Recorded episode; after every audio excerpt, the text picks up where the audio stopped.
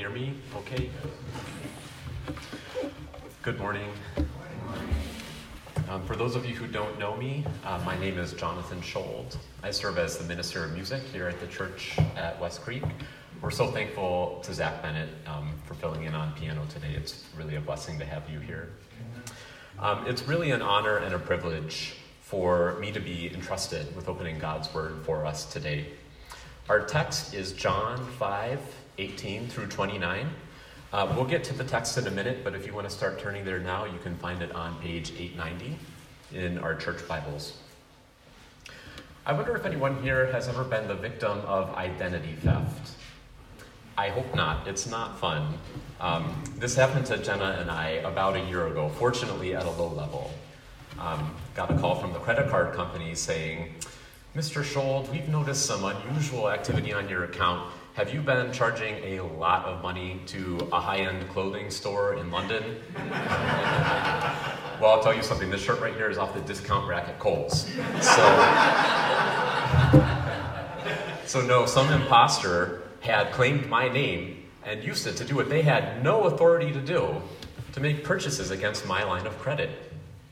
You know, identity theft is serious, but the stakes are especially high when the identity supposedly being stolen is God's identity. And in our passage today, we see Jesus essentially defending himself against the charge of divine identity theft or blasphemy, which means misrepresenting God or slandering his name and character. We'll pick up the text in verse 18.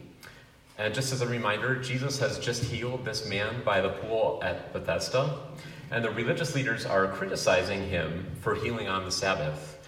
And Jesus defends himself by saying, My Father is working until now, and I am working.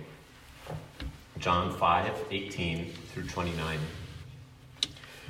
This was why the Jews were seeking all the more to kill him, because not only was he breaking the Sabbath, but he was even calling God his own Father, making himself equal with God.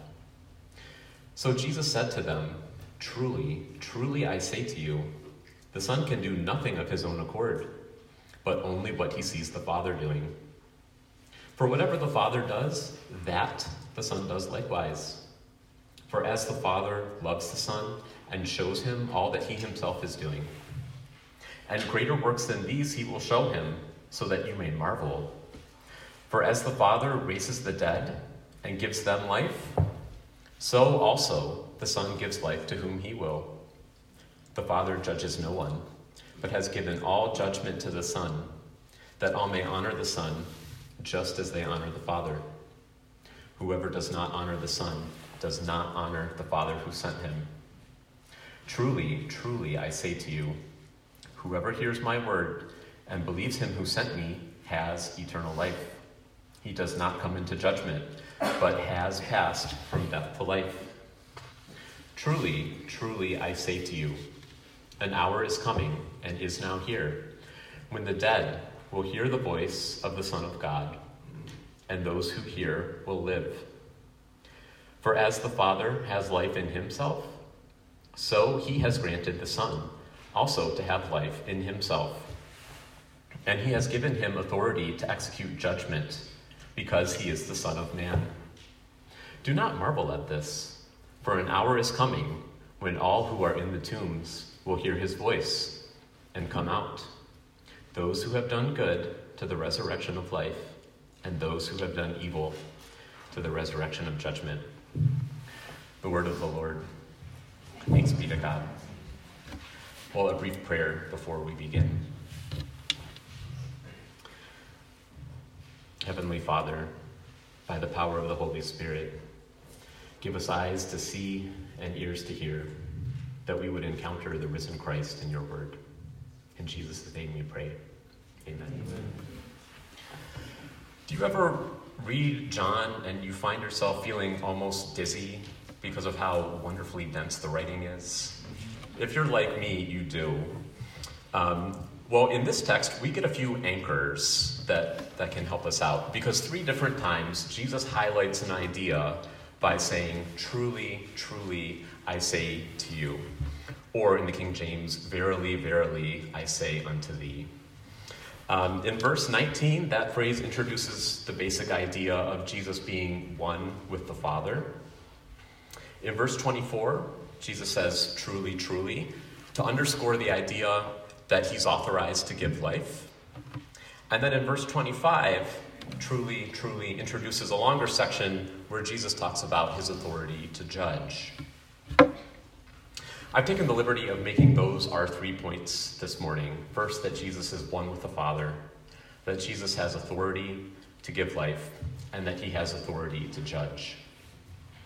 Now, in the passage, you'll notice these three ideas tend to bleed together on the page, they interweave. I think the reason they interweave is because these, truth, these three truths are so inseparable in reality. In other words, they're not isolated concepts. It's precisely because he is one with the Father that Jesus has divine authority to give life and to judge. And that's the main point of this text. Because Jesus is one with the Father, he has authority to give life and authority to judge. Let me just say at the outset this big idea matters. Because if someone claims to have authority to give you eternal life and to deliver you from judgment, but that person's an impostor and you put your trust in them, you're in a bad situation. But also, if someone claims to have the power to give you eternal life and to judge, and they're telling the truth, and you don't put your trust in them, you're in just as bad of a situation, my friends. What we do with Jesus matters, so we have to weigh his claims very carefully. So, first of all, Jesus is one with the Father. And just so you know, and just so you don't worry, we will spend the most time on this first point because the other two flow from it. It's a fundamental teaching of Christianity that Jesus, fully man and fully God, is one of three divine persons within the Godhead. Jesus is not the Father, nor is he the Holy Spirit, and yet all three of these persons are one God. Chances are we're familiar with this. But I don't want us to forget that we're coming to John 5 today with the benefit of almost 2,000 years of theological reflection. Theological reflection on what it means for Jesus Christ to be the only begotten Son of God, begotten of the Father before all worlds, God of God, light of light, very God of very God, begotten, not made, being of one substance with the Father. That's the Nicene Creed from 325. And so, with all we know today, I don't want us to miss the drama that unfolds in John 5. Because when Jesus tells people who he is, it rocks their world. Let's try to imagine what it would have been like to be a religious person within Judaism when Jesus comes on the scene. Imagine with me, imagine there's a young boy named Levi. Levi lives in Jerusalem with his family. They're Jewish and they know the scriptures well. And every morning when Levi gets up, he and his family recite what's been the core confession of Judaism for almost for a long time, ever since the days of Moses. Hear, O Israel, the Lord our God, the Lord is one. That's the Shema from Deuteronomy 6 that we read earlier. And imagine one day young Levi goes to the temple and he hears a story about a woman named Hannah. Hannah, who prays desperately for a son. And when God finally gives Hannah Samuel, she prays in thankfulness. And one of the things that she confesses is that the Lord kills and brings to life. The Lord brings down to Sheol and raises up. And next week, Levi's in the temple again, and someone reads from Psalm 98. The Lord comes to judge the earth. He will judge the world with righteousness and the peoples with equity. And so young Levi grows up knowing that the Lord our God, the Lord is one, that it's God alone who gives life, and that God alone judges the earth. And then along comes a Jewish man from sort of a backwater province called Galilee. And this man is basically claiming to be the God of Abraham, Isaac, and Jacob. And this man is saying things like, as the Father raises the dead and gives them life, so also the Son gives life to whom he will.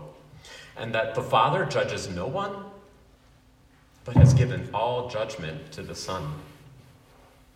And then the next day, Levi hears some of the elders quoting Leviticus 24, which says that whoever blasphemes the name of the Lord shall surely be put to death. Well, what's young Levi supposed to think? Who's he supposed to trust in questions of life and judgment? Friends, what we do with Jesus matters. I hope this little story helps us sympathize with our neighbors who may really be wrestling with questions of who Jesus is. You know, I hope it even helps us sympathize with the religious leaders in John 5. I at least think it can help us see some of their reasoning. Um, in logic, there's something called a syllogism. It's where you draw a conclusion from two statements that have a shared premise. It's basically, the religious leaders are employing a syllogism in their thinking here in the text. They're saying that if the Lord our God, the Lord is one, and Jesus is claiming to be the Son of God in a way that compromises God's oneness, then Jesus is blaspheming. And there's actually a second syllogism. It goes like this Jesus is blaspheming. Blasphemers must be put to death. Therefore, Jesus must be put to death. Now, if those initial statements are true and valid, then the conclusions have to be valid too. But of course, that's the question are those initial statements valid? I've been helped here by the work of Alec Motyer, the late Irish scholar, who points out that when Deuteronomy 6 says, Hear, O Israel, the Lord our God, the Lord is one, the word for one in Hebrew is not the word that means one in the sense of sole, only, or alone. It's actually a Hebrew word that means a one that can contain multiple entities within unity. It's actually the same word in Genesis when it says that a man will be united with his wife and the two become one flesh. So, two persons within a single unity. Remember the story about my credit card? What, what if I had been on the phone trying to get the charges canceled, to get a new card issued to me, and all that mess? And then Jenna comes along, taps me on the shoulder, and says, Jonathan, I was actually the one who made those charges. I hate to say it, but I can't stand that shirt from Kohl's that you wear every Sunday. so I called London and I ordered you an Armani suit. Um, right? So I would have said, never mind, person on the other end of the line. Those charges were authorized because Jenna has the authority to act in my name. And similarly, Jesus hasn't stolen God's identity because that identity is rightfully his. Now, I'll acknowledge right now, I cannot convince you that Jesus is the Son of God. That's the work of the Holy Spirit through the scriptures. But I will say that if ever there was a man who was God, that Jesus' life and character fit what that man would have to look like to a T. Remember when an expert in the law tries to trick Jesus and asks him, Teacher, what is the greatest commandment? Do you remember what Jesus says? He actually quotes Deuteronomy 6. He says, You shall love the Lord your God with all your heart, and with all your soul, and with all your mind. Now, Jesus is setting a very high bar there, not just for everyone else, but for himself too. But you know what? Jesus actually clears that bar with how he lives. Loving the Lord with all our mind that means being able to honestly say with the psalmist, Oh, how I love your law. It is my meditation all the day. I have more understanding than all my teachers, for your testimonies are my meditation. Friends, we're supposed to meditate on God's law, but how often do we end up meditating instead on revenge or lust or greed? But think of the boy Jesus in the temple. He talked to the teachers, and Luke says that all who heard him were amazed at his understanding and answers. How did Jesus know so much? It's because already by the age of 12, he had made God's word his meditation all the day. Jesus loved the Father with all his mind and also with his whole heart. Now, in the Bible, the heart isn't just your emotions, it's also your will. And Jesus' greatest concern is that the Father's name be hallowed, that his kingdom come, and that his will be done on earth as it is in heaven. Jesus loves the Father more than sleep. That's why he woke up early to pray. Jesus loves the Father more than food. That's why he refused to turn stone into bread. Jesus loves the Father more than life itself. That's why in the Garden of Gethsemane he says, Not my will be done, not my will, but yours be done, and gives himself over to death. Friends, the verdict is in. Jesus has the mind of God, he has the heart of God, he is God. From everlasting to everlasting, Jesus is the great I am. That's why Jesus looks so much like a God man, because that's who he is. He's the image of the invisible God and the radiance of the glory of God and the exact imprint of his nature. Friends, do you want to know what God is really like at the core of his being? Look to Jesus, because anyone who has seen Jesus has seen the Father. Jesus' life is the most beautiful life imaginable. It's also the most terrifying.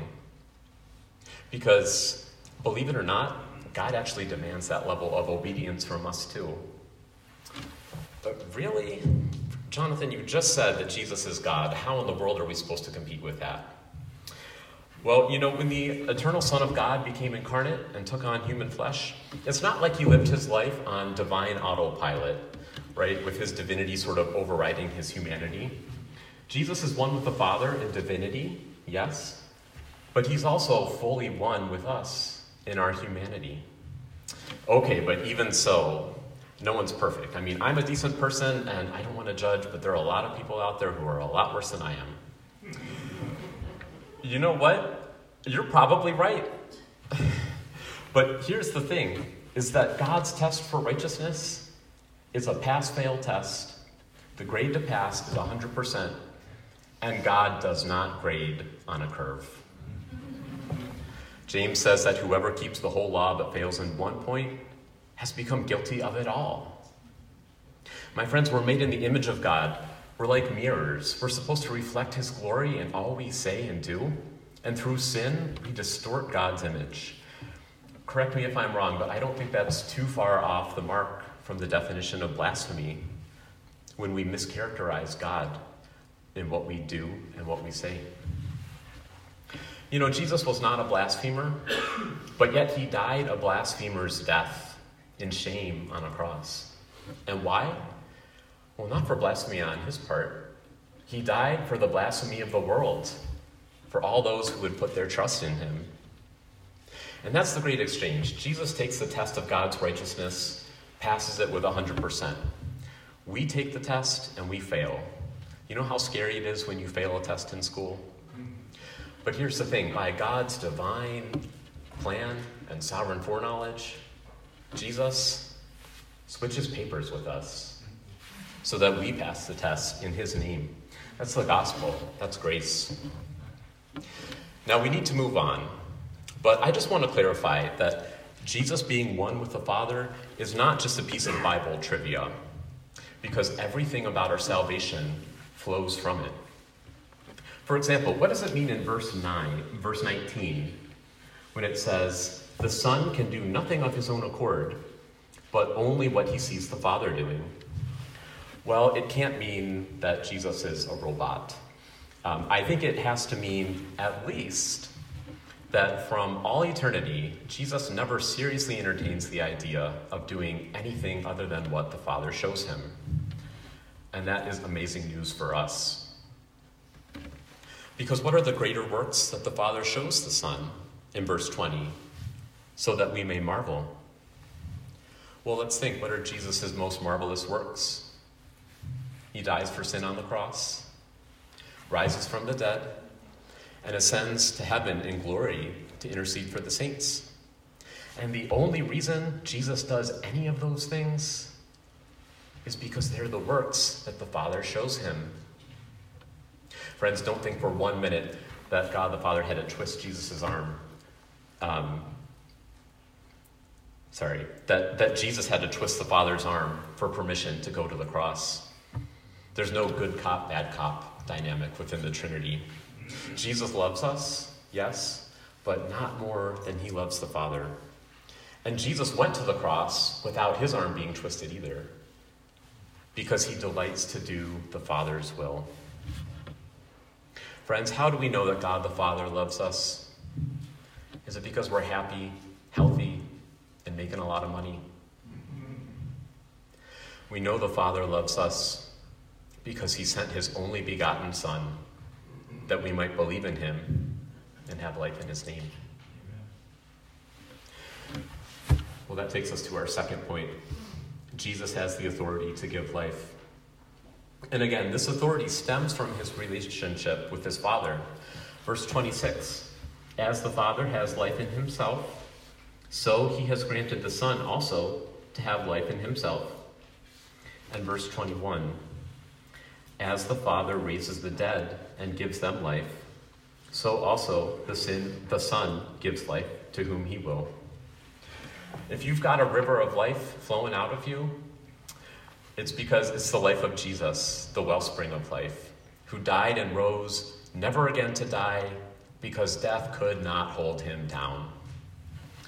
I was sharing the gospel once with a coworker when I worked at Walmart. And uh, I told this man that Jesus was the way and the truth and the life. And he liked the idea of life and eternal life, but he hated it when I told him that that life comes from Jesus and Jesus alone.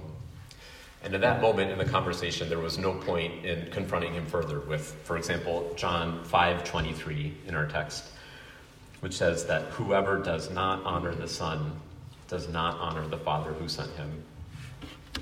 Now, this man had traveled a lot. He'd seen a lot of the world. And he told me what I imagine you have heard before that everyone has to worship God in their own way, right? I mean, uh, Jesus works for you. That's great. Happy to hear it. Um, but, you know, come on, look at all the different religions in the world. How can you seriously say that there's only one way to God? Friends, forget about there being multiple ways to God. We should be overjoyed that God's given us any way at all. Because salvation is found in no one else. Because the only names God's given us for salvation is the name of Jesus. Do you believe that? Will you, will you pray today, even right now? God, I know I'm a sinner and I'm not worthy of your presence, but Jesus is worthy of your presence. I believe he's the Son of God who died on the cross to pay for my sins, and I receive him as my Lord and Savior. Amen. If you hear God's voice, do not wait. Pray that today. And if you do, Jesus promises you have eternal life. You will not come into judgment, but you have passed from death to life.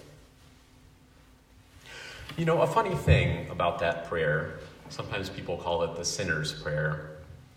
For a long time, I thought praying that prayer was the step of faith that leads to life. But you know, that's actually not quite accurate. Actually, the sinner's prayer is the prayer you can't help but saying after you have been given life by Jesus. Look at me with verse 24. Whoever hears my word and believes him who sent me has eternal life. Present tense, not will have eternal life. He does not come into judgment, but has passed from death to life, not will pass from death to life. You see, faith doesn't lead to regeneration. It's actually regeneration that leads to faith. Well, who then can be saved? With man it is impossible, but with God all things are possible. Look at verse 21. The Son gives life to whom he will. It's Jesus, not us, who brings to life. Question What type of people need the gift of life? Is it people who are sick? Well, the sick need healing, but it's the dead who need life. Remember Ezekiel 37? Ezekiel's brought out to this valley. What's the valley filled with? Dry bones, right? It's not sick people who are need some healing. its dry bones bodies so decayed that they couldn't respond, even if they wanted to. But that's the power of God. That when God speaks, the dead hear his voice and they come to life. I can go out to Holy Cross Cemetery and start speaking amongst the tombs, and no one's going to answer.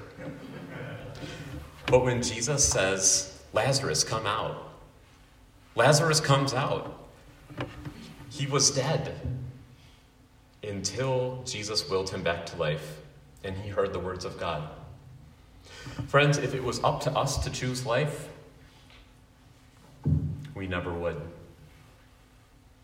I was blinded by my sin, had no ears to hear your voice, did not know your love within, had no taste for heaven's joys. Period. And then, then and only then, your spirit gave me life. Well, how do you do that? Well, he opened up your word to me, and through the gospel of your son, he gave me endless hope and peace. Friends, do we pray in the days and hours leading up to Sunday morning that when the dead hear the word of God preached, that God will bring them life and give them ears to hear and hearts to believe, to repent and turn to Him in faith? Do we pray that? Do we pray for our friends in Islam and Judaism? And for our secular friends, those who say that when it comes to spirituality, that the journey is more important than the destination. Friends, what we say about Jesus matters. Jesus recognizes only two spiritual categories death and life. And apart from Jesus and the life he gives, there's no third category for nice, decent, respectable people who usually try their best. I know that's hard. I know it is. But please understand that if we reject the sickness, we also have to reject the cure. If we reject the Bible's teaching that Adam's sin brought death to all of us, we also have to reject the Bible's teaching that the perfect obedience of Jesus, the second Adam, brings life to all who believe. Can't have the second without the first. Maybe you're thinking, well, what does that mean for my grown up children who, who don't believe in Jesus? And I've tried to share the gospel and they just won't respond. Is there any hope for them? Absolutely, there is. Because if the Son shows them mercy and gives them life, they will have life indeed. So pray for them.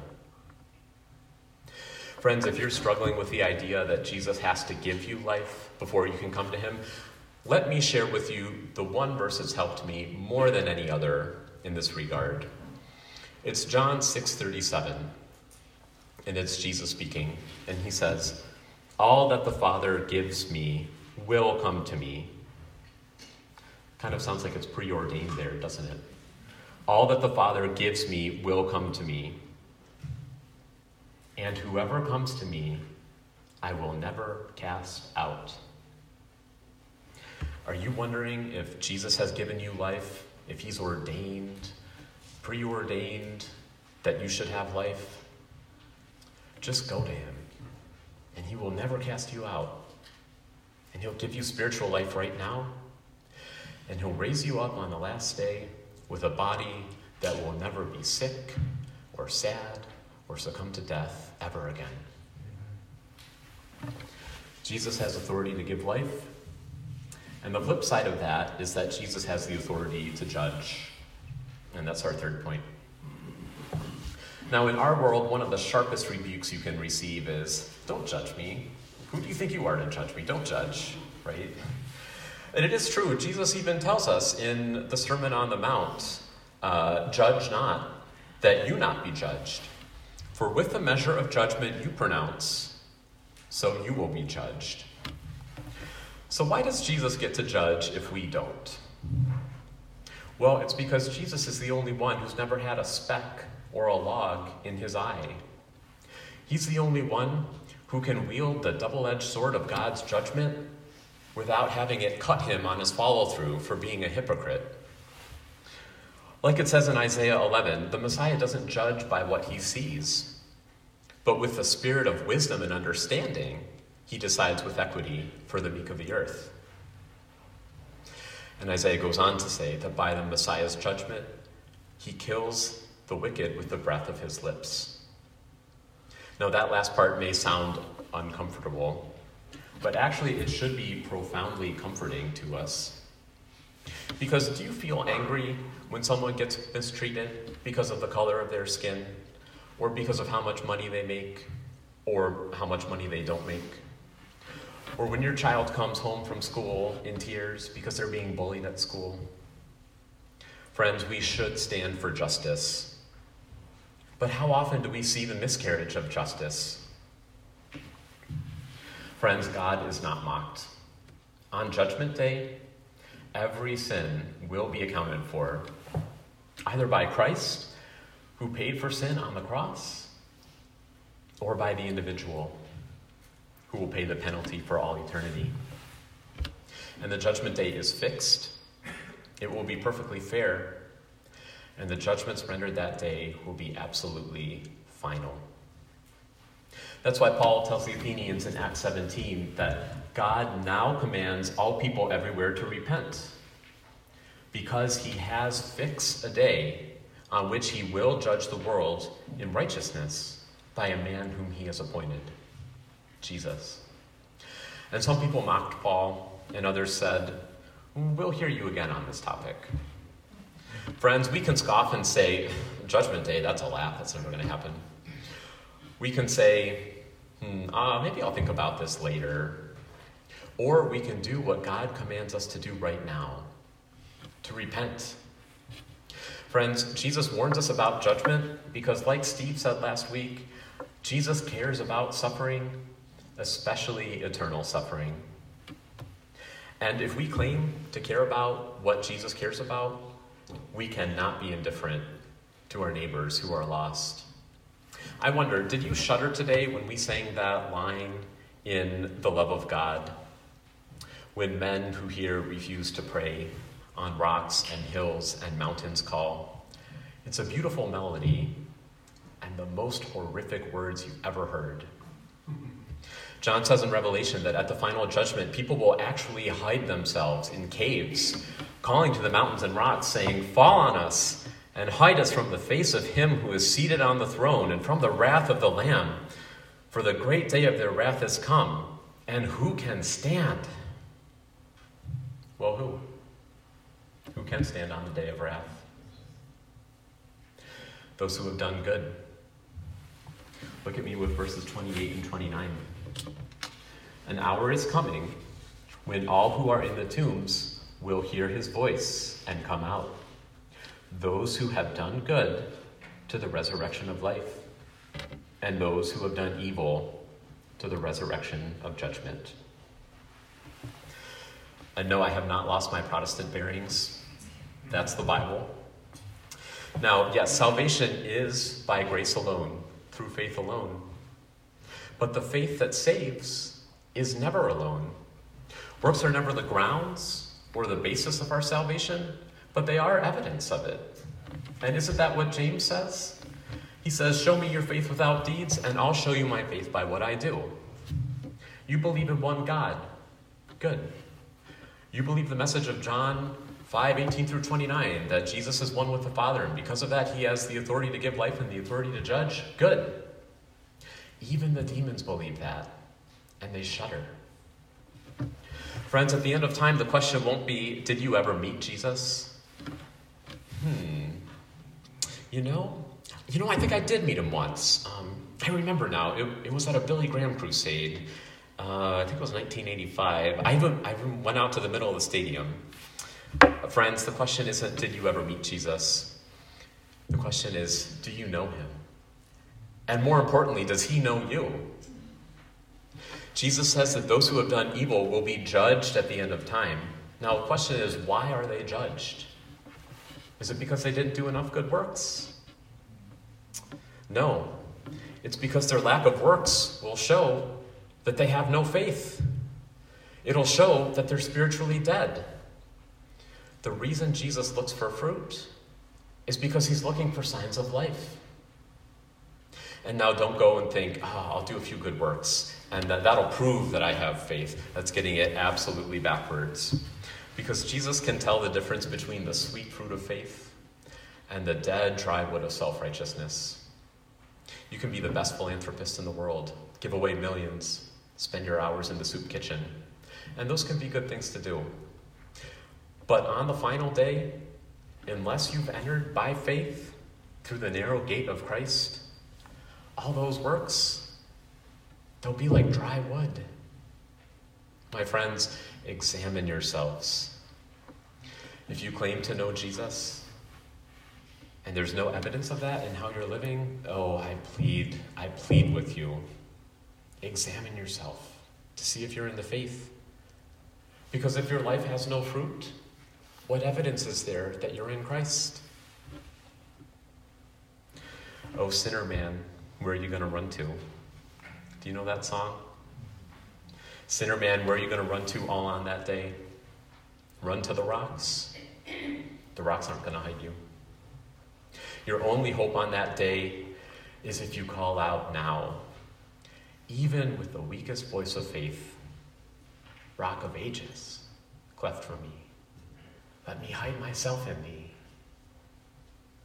Well, our time is running short, but let me ask you have you turned to the Son of God in repentance and faith? If you have, praise God. If you have, abide in him. Abide in him and in his love, that you may bear much fruit. Not because your fruit can save you, it can't, but because Jesus is worthy of every last bit of fruit that you can ever bear. And what's the source of our abiding? Jesus being one with the Father. And we're right back at point number one.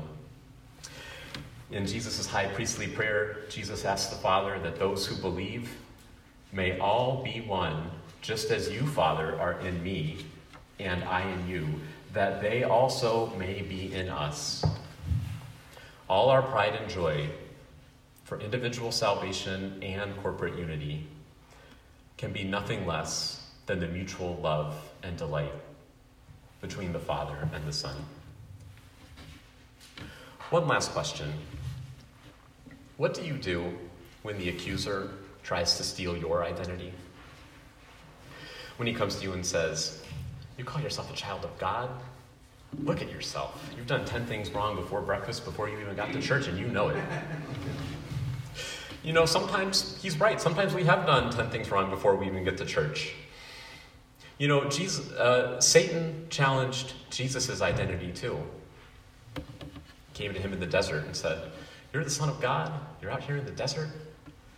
Hungry and alone? Huh. If you're really the Son of God, prove it. But what did Jesus do? He stood on every promise of God's life giving word. And Jesus, knowing the word of God, for the joy set before him, endured the cross, despising the shame. And now he sits at the right hand of God the Father Almighty, interceding for God's children. Friends, when Satan tempts you to despair and starts accusing you, saying all kinds of things about what you have done and who you are, look to the Son of God who died for your life and who bore the judgment for your sin. And hold fast to him because he's the one who holds you fast. Well, let's pray.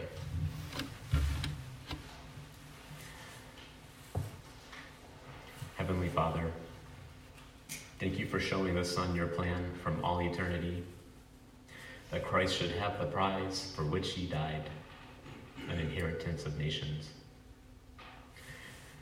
And Lord Jesus, may you be pleased to give abundant life to many, that they hear your word and believe that you are the Christ, the Son of the living God. Amen.